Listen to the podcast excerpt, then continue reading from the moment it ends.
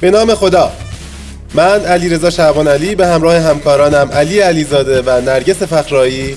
همراه شما هستیم با قسمت دیگر از موج بزرگداشت استودیو صداهای همراه. با هدف یادبود بزرگان دنیای علم، تاریخ، ادب، هنر، ورزش و سیاست.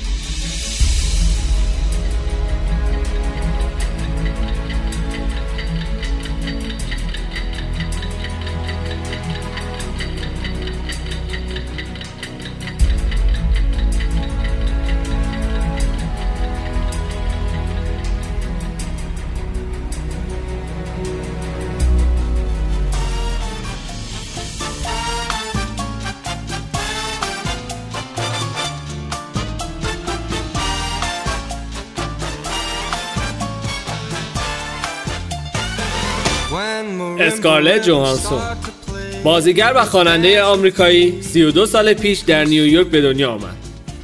جوهانسون بازیگری را از 9 سالگی آغاز کرد و نقش های بزرگ سالانه را از 19 سالگی. در 20 سالگی به آکادمی علوم و هنرهای تصاویر متحرک پیوست و همان موقع روی یکی از شخصیت های فیلم باب اسفنجی صداگذاری کرد. جوهانسون تاکنون در حدود 50 فیلم بازی کرده و چهار بار نامزد دریافت جایزه بهترین بازیگر گوی طلایی شده است. وی در سال 2006 و 2013 توسط مجله اسکوایر به عنوان جذابترین زن دنیا انتخاب شده است.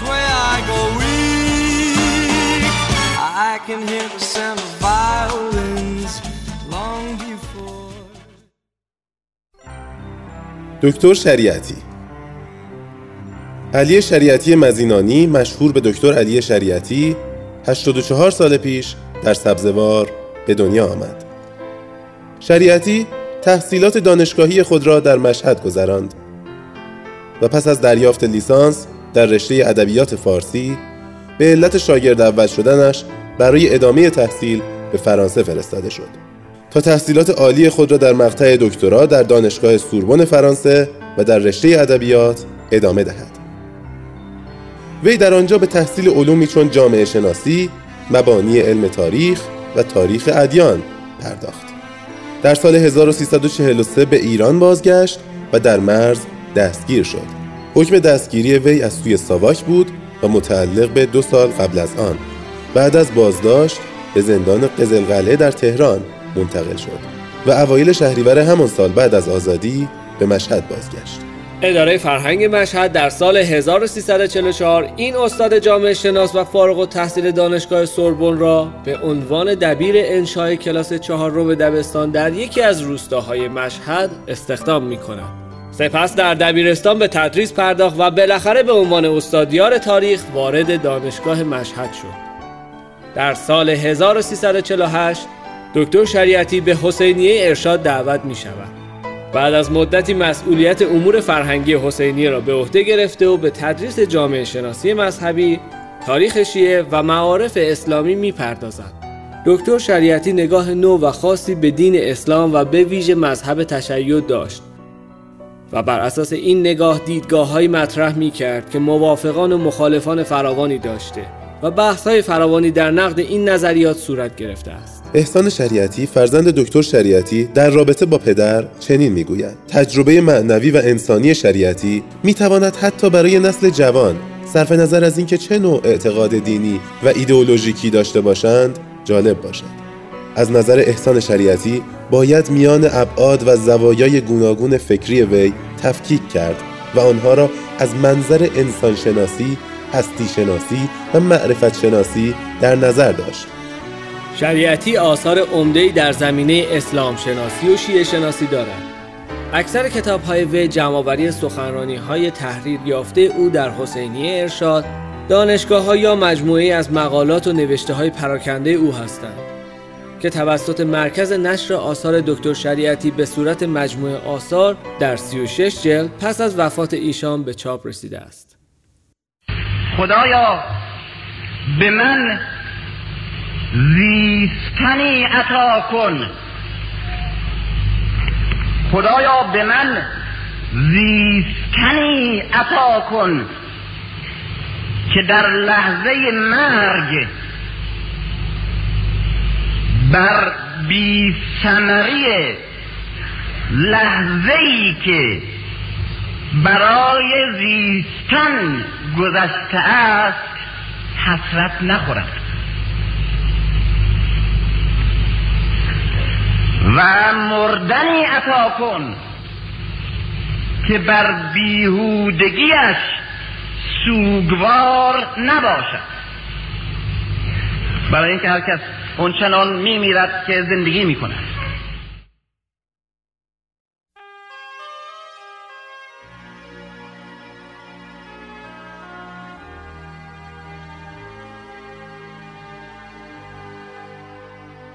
ویگن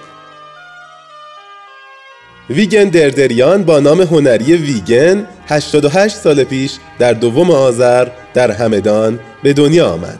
وی که شغلش نقشه برداری بود در ابتدا با خواندن در کافه ها محبوب دوستداران موسیقی پاپ شد و اجرای آهنگ در رادیو تهران او را به شهرت رساند. صدای گرم او که با نواختن گیتارش همراه می‌شد با شعرهایی با مضمونهای تازه و ملودیهای نو چهره تازه‌ای در صحنه موسیقی ایران عرضه کرد. اگرچه بیشتر ترانه های ویگن به زبان فارسی بود ولی او به زبانهای دیگر و به خصوص زبان ارمنی نیز می‌خواند. ویگن با ورود به رادیو لقب سلطان جاز ایران را به دست آورد و در سال 1332 باز هم به دعوت خاشیکیان به جمع استودیو دیانا و بازیگران فیلم چهارراه حوادث پیوست. علاوه بر چهارراه حوادث و خون و شرف هر دو به کارگردانی خاشیکیان ویگن تا پایان دهه سی در هشت فیلم دیگر هم بازی کرد که خواننده آنها هم بود. مانند فردا روشن است تپه عشق چشمه اشاق و اصل تلخ. آخرین صدای او در سینمای ایران در سال 1344 در فیلم دنیای پول ساخته قدرت الله احسانی به گوش رسید و آخرین بازیش در سال 1345 و در فیلم اعتراف به کارگردانی ناصر رفعت ویگن به معنای واقعی یک خواننده ایرانی است که هم در اجرای ترانه های ارمنی و هم در اجرای ترانه های فارسی مهارت داشت.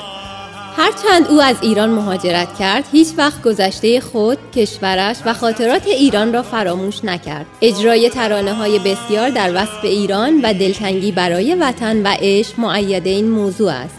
او در یکی از مصاحبه هایش گفت که نفهمیدم زندگی من چگونه سپری شد چون شبها خواندم و روزها خوابیدم بیگن در طول زندگی هنریش بیش از 600 ترانه اجرا کرد در هفتمین سالگرد درگذشت ویگن به همت دخترش آیلین یک دیویدی چهار ساعته که مجموعه است از آثار سینمایی کنسرت ها و موزیک ویدیوهای ویگن که در ضمن داستان زندگی او نیز به صورت مستند و به روایت خود هنرمند در لابلای آن گنجانده شده به بازار آمد.